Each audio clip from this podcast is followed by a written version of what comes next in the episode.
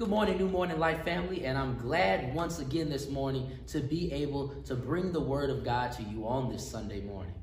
Uh, something I haven't said in a little while that I want to say to inspire you and encourage you is something that we used to always say here in the church, and if you can remember it, say it along with me. This joy I have, the world didn't give it to me, and the world can't take it away. I am thankful for what God has done what God is doing and what God will do. Brothers and sisters, I want you to be encouraged and not let anything that's going on in the world take your joy away.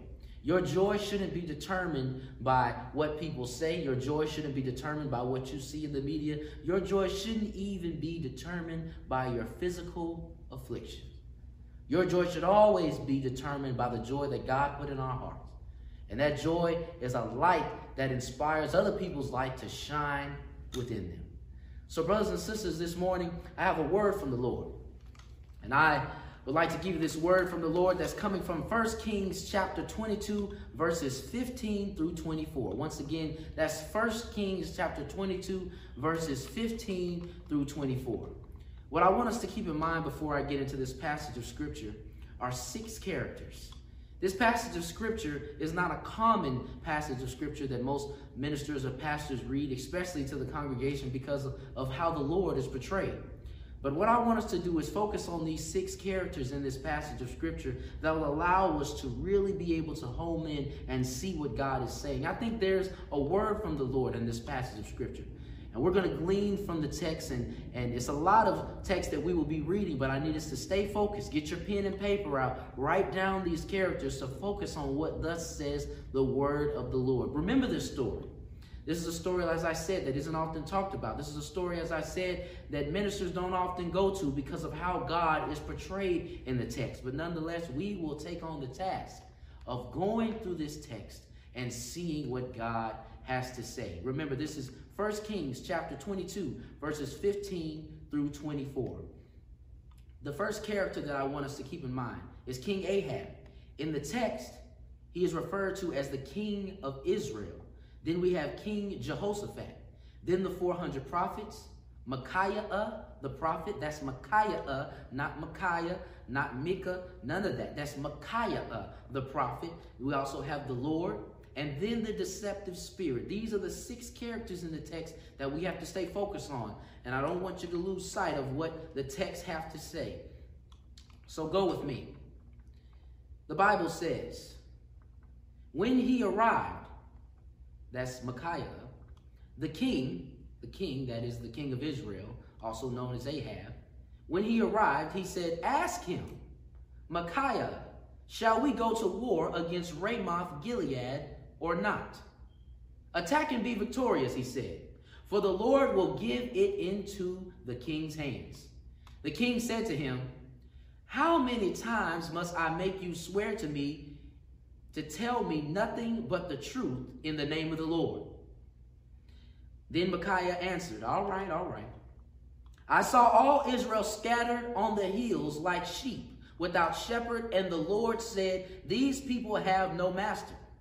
Let each one go home in peace. The king of Israel said to Jehoshaphat, Didn't I tell you that he never prophesies anything good about me, but only bad? Micaiah uh, continued, Therefore, hear the word of the Lord. I saw the Lord sitting on the throne with all the multitude of the heavenly host standing around him on his right and on his left. And then the Lord said, Who will entice King Ahab into attacking Ramoth Gilead and going to his death there. One suggested this, then another suggested that. And finally, a spirit came forth and stood before the Lord and said, I will entice him. By what means? The Lord asked. I will go out and be a deceiving spirit in the mouths of all his prophets, he said. You will succeed in enticing him, said the Lord. Go and do it. So now the Lord has put a deceiving spirit in the mouth of all the prophets of yours. Let me read that one more time. I want to make sure you heard that loud and clear. It says, So now the Lord has put a deceiving spirit in the mouths of all these prophets of yours. The Lord has decreed disaster for you. May the Lord add a blessing to the hearing and reading of this word. Pray with me. Lord, we thank you for having this time to be able to come to you and examine your last will and testament. Father God, I pray that the words of my mouth and the meditations of my heart be acceptable in thy sight. And I pray that the people that are listening be able to take something from this text, to be able to see you in a different light, to be able to be challenged by what's here in the text, and truly be able to understand just a glimpse of your glory, your grace, and your all powerful countenance. In your Son, Jesus' name, we pray. Amen. Brothers and sisters, I came to preach to you this morning about a deceiving spirit. I came to preach to you this morning about a deceiving spirit because there's a lot of anxiety, anxiety around our health and well-being right now. With this pandemic going along, going on, there's a lot of emotions around the decisions to reopen businesses like they did on Friday. And with all the unrest, with all the confusion, with all the worry about our health, this is fertile ground for being deceived. But before I get into that, I want us to remember the six characters of our story. Remember, we had King Ahab who is referred to as the king of Israel. We have King Jehoshaphat of the southern kingdom. We have the 400 prophets. We have Micaiah, the prophet. Then we have the Lord and the deceptive spirit. Now, as I always do in true fashion, I have to give you the context in which the picture of this text fits into. So, before we got to this passage of scripture, what's going on here in the text is that King Ahab, also known as the king of Israel, has decided to overthrow Ramoth Gilead. Now, Ramoth Gilead is a territory that is rightfully under the northern kingdom of Israel. However, I guess they aren't paying respect to the king, so he feels as though he needs to go down there and show them who's boss. Because he's not getting the respect he needs, he says he's going to overtake this area. And it's really through his arrogance and his greed that he feels as though this place is rightfully his. So instead of going there by himself to do it, he pulls in one of his constituents. And one of his constituents is the king of the southern kingdom, King Jehoshaphat. Now, King Jehoshaphat, he asks him, he says, Will you go with me to uh, claim this territory of Ramoth Gilead? And King Jehoshaphat says, King, my people are your people. My chariots are your chariots. My horses are your horses. My soldiers are your soldiers. He says, Let us go. But he says, Before I agree for us to go to Ramoth Gilead, let us consult the prophets. Let us get the Lord's blessing. If you know anything about the Old Testament, kings couldn't go to war without the blessing of a prophet. They couldn't go to war without understanding if it was in the Lord's will for them to go to war. But as you can see, King Ahab didn't really care about that because he had been king for so long and he had been ruling things for so long and doing things his own way for so long that he didn't respect God the way he should have respected him. If it wasn't for Jehoshaphat asking for approval from God, he would have went to war without him. So Jehoshaphat asked for the prophets to ordain this, this, this military campaign. And so King Ahab gets 400 prophets and they tell him to go to war. They tell him he'll be victorious. However, Jehoshaphat still feels as though there's something wrong about this. He says, Is there at least one more prophet of the Lord that can tell us something? And King Ahab says, Yeah, there's another prophet, but I don't really care for him too much because he never has anything good to say. But King Jehoshaphat says, Well, Go and get him, and we'll hear what he has to say. So, what the king does is send a messenger to Micaiah, uh, the prophet. And the messenger, before he gets to the king, tells Micaiah uh, that the other prophets have given a favorable report. So he says, since the other prophets have given a favorable report, it is in your best interest to also give a favorable report for this military campaign. Now, I don't know what inspired Micaiah to say it. Maybe it was the power of the Holy Spirit, but in that moment, he said, I can only say what God called me to say. I can only do what God calls me to do. And while he's behind closed doors, he's crunk for Jesus. He's all gung ho for Jesus. He's only going to say what he's called to say and only going to do what he's called to do. However, when he gets in front of the king, and the king asked him, Shall he go to war? This is where we find ourselves in the text. He says, Go to war. and be victorious. And the king has to correct him because he knows that Micaiah always has something negative to say. And that's when Micaiah uh, reveals to him that it's God's plan for him to be deceived. Brothers and sisters, I came to talk to you about deception. And I came to talk to you about what it truly means to be deceived. Deception means to be misled.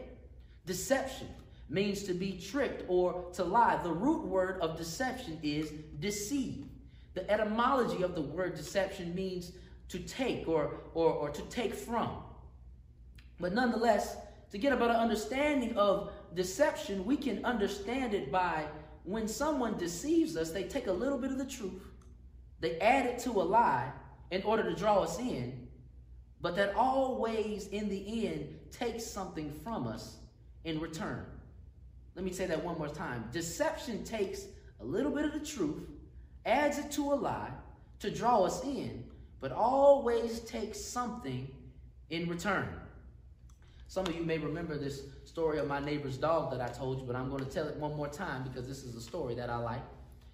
My neighbor has a, a very small pit bull terrier, and she keeps this pit bull terrier in her backyard. Now, she doesn't walk it. I never see her outside playing with the pit bull terrier. But nonetheless, it's her pit bull terrier and it stays outside. It's not a house dog, in her opinion. It's a yard dog, so it's always outside in the yard. Now, unfortunately, we had people that were scoping out our neighborhood for dogs and stealing the dogs. So, what they would do is they would come to people's houses. They would look to see if they had dogs, and if they had dogs, they would have with them doggy treats. And what they would do with the doggy treat is they would feed the doggy treat to the dog to win over its trust. Now, the ironic part about this is that they would start feeding the dog doggy treats and start showing the dog attention. And typically, they chose dogs, or typically, they chose animals that uh, were animals that were seeking attention, that had been devoid of attention for long periods of time. So when they come with treats and a smile, they would be happy. They would be excited. And what they would do is they would come with the treats, maybe spend a few moments with them, and then leave. And then they would come back again and they would have nice things to say to the dog. They would smile at the dog. They would pet the dog so the dog would get used to their touch. And then they would leave. And then they would come back a third time with more treats and more smiles and more hugs. Except this time they would take the collar of the dog. And when they took the collar of the dog, the dog wouldn't even realize it because it would be so happy because its new friend had come to see them again with more treats. And then the thieves would leave and then they would come back again, this time with treats, the collar, and the leash. And they would take the dog, get it over the fence somehow, and the dog, with little resistance, would go with them. Brothers and sisters, this is because these thieves, these dog thieves, took the time to analyze animals and see the fact that certain ones of them in the neighborhood were devoid of attention and they were seeking attention. So what they did was appeal to their emotional needs. And brothers and sisters, what I want you to realize, and brothers and sisters, what I want us to stay focused on is during this pandemic, we're in a vulnerable, emotional place. And sometimes people can take advantage of us. Sometimes people can deceive us by catering to and exploiting our emotional needs. You see, brothers and sisters, this doesn't just happen with dogs.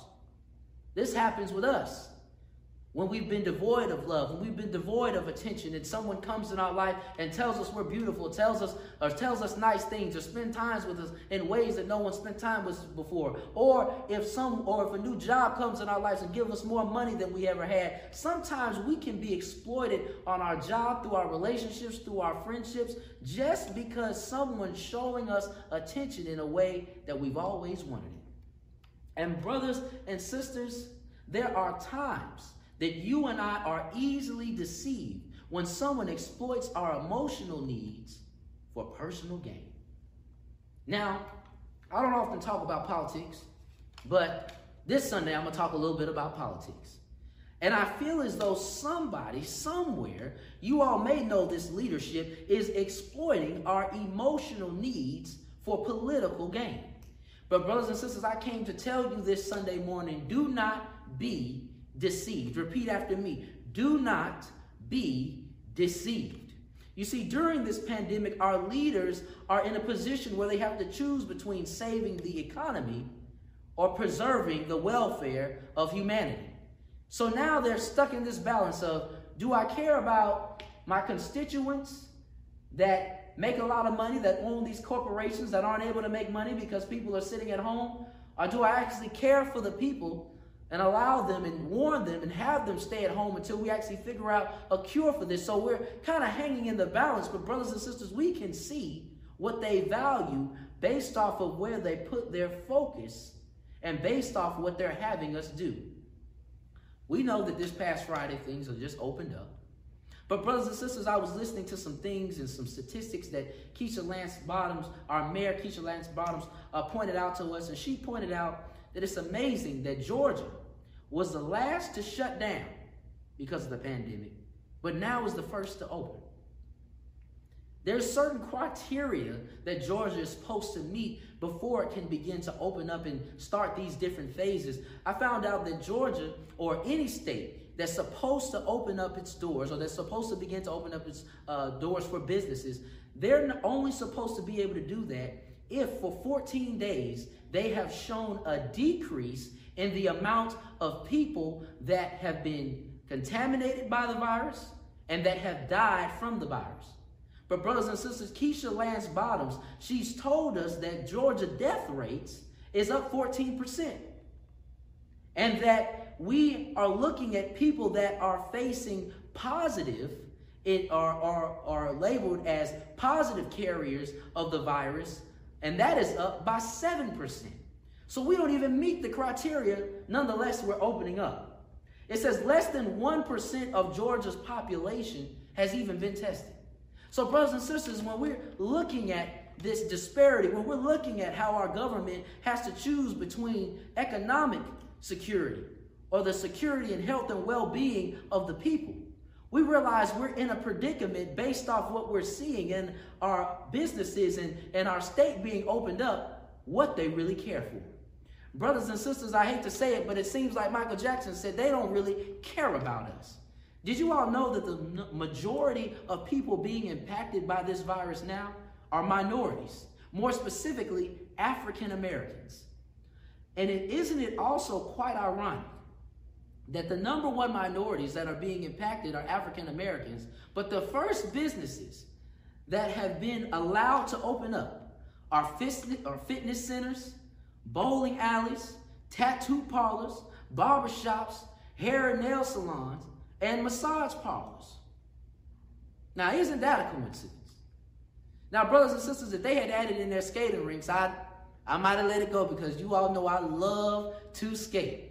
But nonetheless, I don't want you to be deceived. I want you to notice the breadcrumbs, the, the little doggy treats they've given us along the way. Look at the fact that they gave us a stimulus check on Monday, put some money in our account on Monday. Then Friday, they are, start opening up businesses for us to spend that money. They didn't open all the businesses. Notice what businesses they didn't open.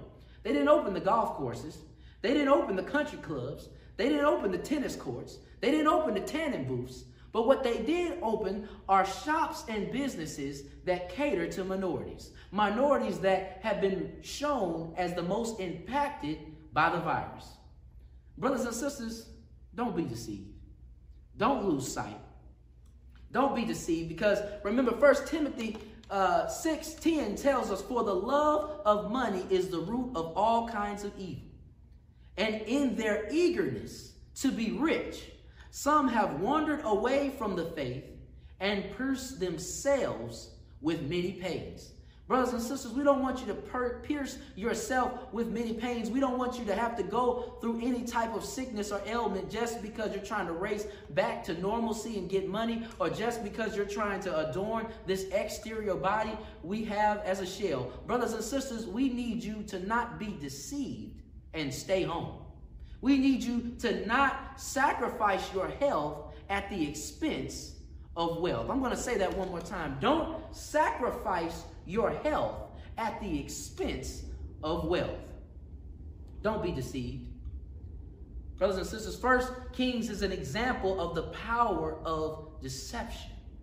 However, this passage of scripture is not preached that often because this description that they have of God is, is, is not one that people typically like. People don't like the idea of God being the one sending a deceptive spirit. People don't like the idea that God was the one that set up King Ahab to uh, fall at his demise. But, brothers and sisters, you have to understand the historical context of First Kings. You see, First Kings is a book that was supposed to be a continuation of First and Second Samuel. It originally was one full book, but they broke it up into two books. This is where you might want to take notes. First King is a book that talks about the unified kingdom of King David. David was one of the first kings to unify the 12 tribes of Israel into one kingdom. But what First Kings does is show the lineage after King Solomon of how all of the kings were not faithful to God.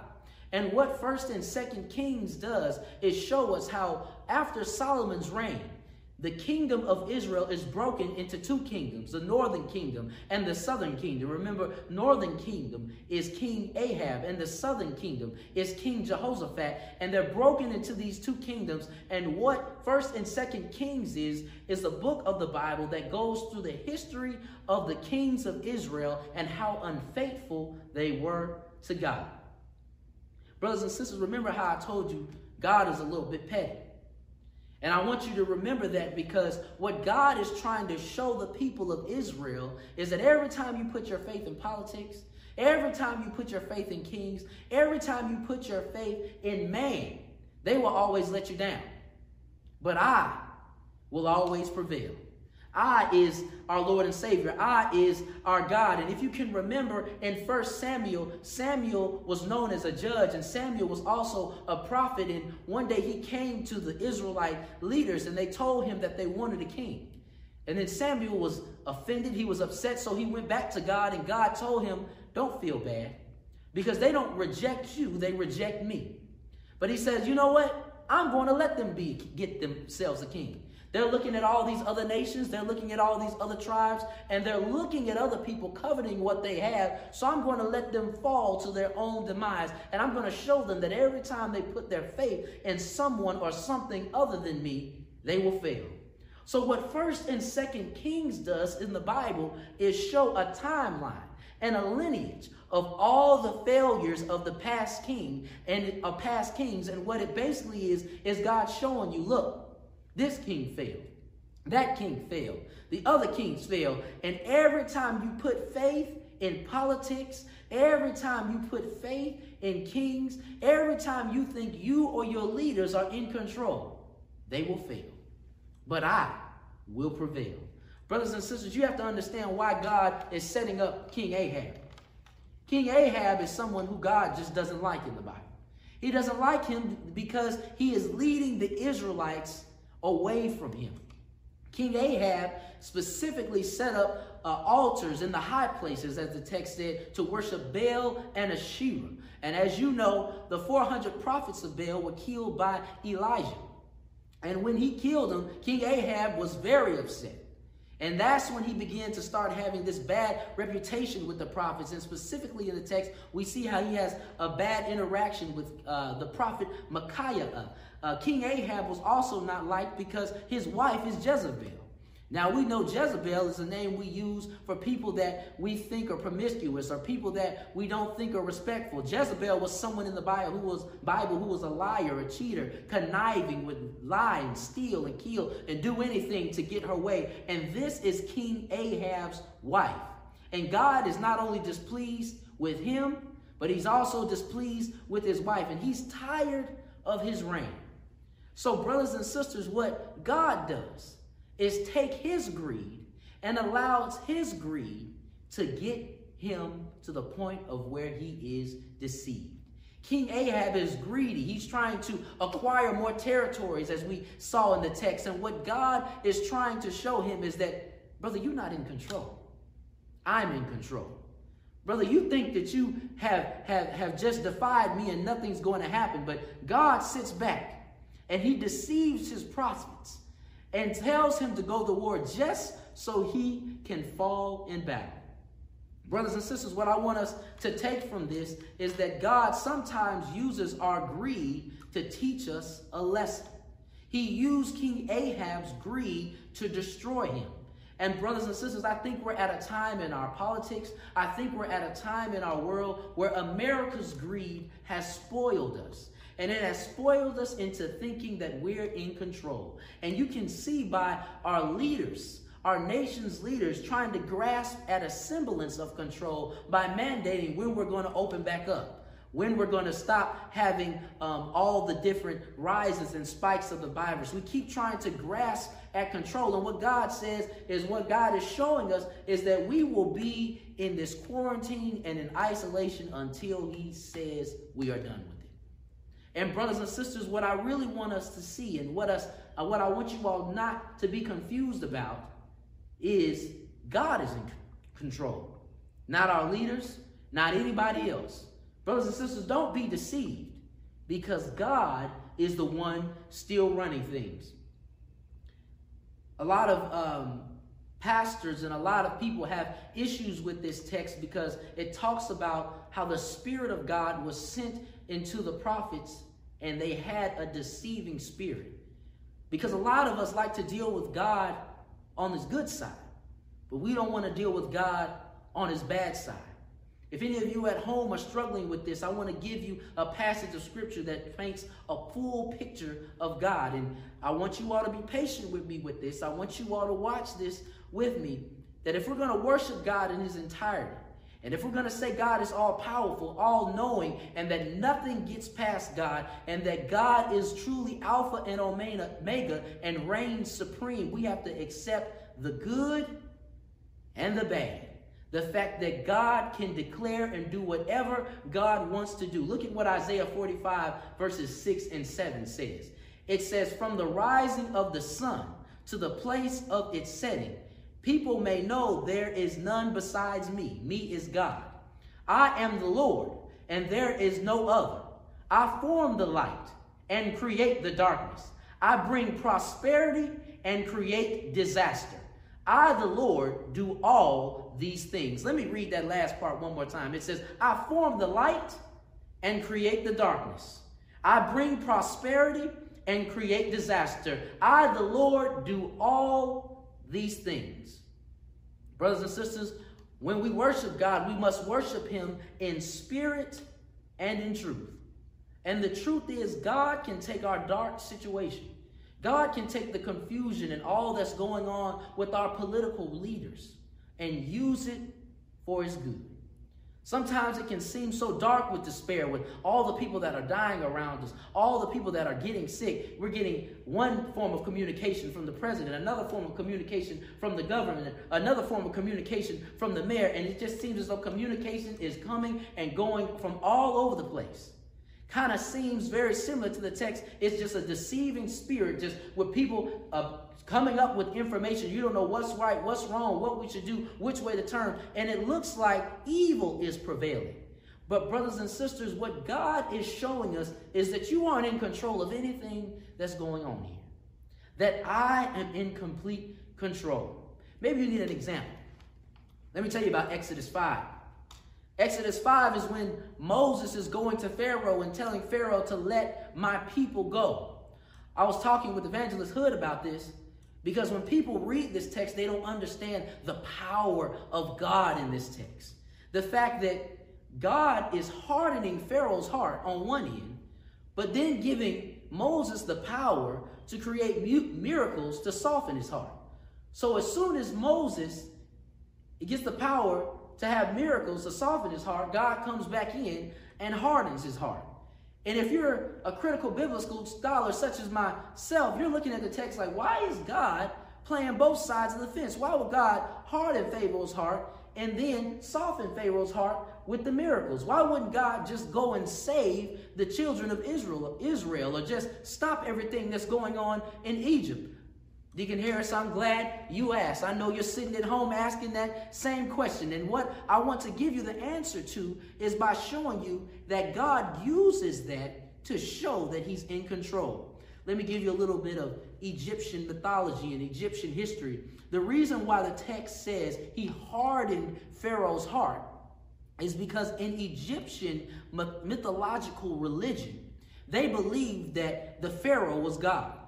And when the Pharaoh died, the only way he could get to his heavenly afterlife is if his heart was lighter than a feather. So they would put the Pharaoh's heart on a scale, and then they would put a feather on another scale. And if his heart was lighter than the feather, he could get to the prosperous eternal afterlife. But if his heart was heavier than the feather, it would be eaten by a crocodile, and then he would go down, his spirit would go down to the underworld to be condemned. And brothers and sisters, what God is showing Pharaoh and the Israelites is that I reign supreme over any Pharaoh. I reign supreme over any political power. I reign supreme over any empire. I reign supreme and I have so much power that I can defeat you by your religion standards. And I can also show my people uh, which are called by my name, as the text says, that I am supreme by playing with your emotions. All God is doing is playing with Pharaoh in the text and showing him that I'm in control here, that you are not in control. So, brothers and sisters, when we see this in the text where God seems to be using evil spirits, negative spirits, and doing things of going back and forth, and you're wondering, why would God do this? How could a loving and just God also send a death angel like what we read about in the text? How could a loving and just God send a lying spirit into his own prophet? What God is showing you is that you can't put me in any box. God is showing you is that you can't try to hold me to any standards or any rules which I already don't know and supersede. What God is showing you is that He reigns supreme over our expectations, He reigns supreme over our standards, and whatever rules or box we try to fit Him in, He overcomes and supersedes. Brothers and sisters, I just want to end by letting you know that no matter what's going on in the world, don't get caught up in it. Don't be too frustrated by it. I know it's not easy. I know we want to get back to work. I know some, some of us just want to get out and enjoy ourselves and have fun. And sometimes when we look at all that's going on in the world, it can be discouraging. When we look at the information we're getting from the president on one end, the governor on the other end, the mayor on the next end, the doctors, everybody is saying their own thing. And it can be so frustrating, and you begin to ask yourself, where is God in the midst of this? And brothers and sisters, I think God is showing out right now. God is showing out and letting us know no matter who you say your leaders are, no matter who you think is so powerful with all their knowledge, I am more powerful. And I need you to submit to my will, and I need you to submit to my process. Brothers and sisters, don't be deceived by the media. Don't be deceived by politics. Don't be deceived by the lies that they tell, because they don't really care about us. They care about monetary gain, they care about preserving the economy, and they care about their constituents and keeping money in their pockets. And, brothers and sisters, I honestly believe, and you can quote me on this, I think that God is taking this time to destroy all of these supreme powers of the empire that think they're untouchable. I think God is trying to show people that don't necessarily believe in Him, that think that they can construct and move the world the way they want to do it and do things that they want to do in this world. I think God is trying to show them, uh uh uh, I'm in control. And whatever standards you think that you ought to live by, whatever ways you think that this world should be run, I run them. And I need you to be still and know that I am God. Brothers and sisters, I know you might be wondering where is the hope in that if we can't hold God to a standard of not doing evil or not doing anything wrong, or it just it, it discouraged me to know that God can, can send a lying spirit or can also send a death angel and can do all these different things. No, that shouldn't discourage you. That shouldn't frustrate you. That shouldn't make you feel bad. You should actually be encouraged because what that shows us is that God has complete and absolute control in this world. That means that God controls the good and God controls the bad. That there is no evil that God can't overcome. What I want to leave you with is this if you're still struggling with that idea, and we'll probably do a Bible study on this later. If you notice the language that the text used, when it talked about how the Spirit came to God and then allowed himself to be used to be to put a deceptive spirit in the mouths of the prophets. If you notice, they paint this picture of God being in like a kingdom or being on the throne, and he was in front of like uh, his cohorts or, or his subjects, and they're coming to him seeking his approval.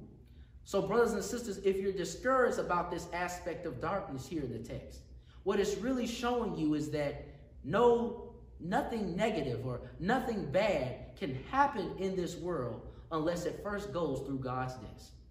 You see, back then they used language of kings and queens and decrees and things of that nature. They didn't have CEOs, managers, and supervisors and CFOs. They didn't use that language. But now we can rearticulate that and understand it from the standpoint of what God is doing is controlling this world by having a little department of evil in which he dictates and mandates what it can do another department of good, another department of love, another department of happiness. And all these departments have to come to him and get his approval before anything happens in this world. And I think what we're seeing is a glimpse of darkness. As God shows us that sometimes, in order for me to truly show you my love, I have to let you sit in this darkness so that you can understand the glory of my life. Brothers and sisters, don't be discouraged during this time. And definitely, don't be deceived. I want you to keep in mind that God is in control, and I want you to keep in mind that you can continue to put your trust in Him. Brothers and sisters, keep in mind that you are the light of Conway, and the darkness shall not overcome you. If there's anyone at this time that's watching online that would like to have a deeper relationship with God, that would like to get to know God for themselves, this God that is all powerful and reigns supreme has complete control over the light and the darkness. You can comment under this video. You can go to our Facebook page at New Morning Light. You can go to our website at newmorninglight.org. You can also subscribe to us on um, YouTube and submit a comment there. Or you can send me an email at Reverend Charles at newmorninglight.org. We're serious here about your relationship with God. We're serious here about you giving your life to Christ. If you've been running around in the world for a long time and you're tired of that lifestyle and you would like to have a deeper and meaningful life because you're tired of the Lord showing you what life is like without Him, come and see what life is like with the Savior. Come and see what life is like. Stop being deceived by false things of the world. Once again, I'm Pastor Charles Hamilton. Thank you for tuning in. Be blessed and have a great week. God bless you. Lord, I pray, I'm Pastor Charles Hamilton, and on behalf of New Morning Light Baptist Church, I want to thank you for tuning in to our online worship. I thank you for being diligent, and I thank you for being patient with us as we explore different and creative ways to bring you the Word of God. I just want to remind you, there are four ways in which you can give. You can do the text to give at the number displayed at the bottom of the screen. You can also give through EasyTithe, or you can give through Facebook, our New Morning Light Facebook page, or the New Morning Light website. Once again, thank you all so very much for tuning in to our worship experience. And I just want to say, God bless you, and I love you, and keep watching for what God is doing during this trying time. Amen.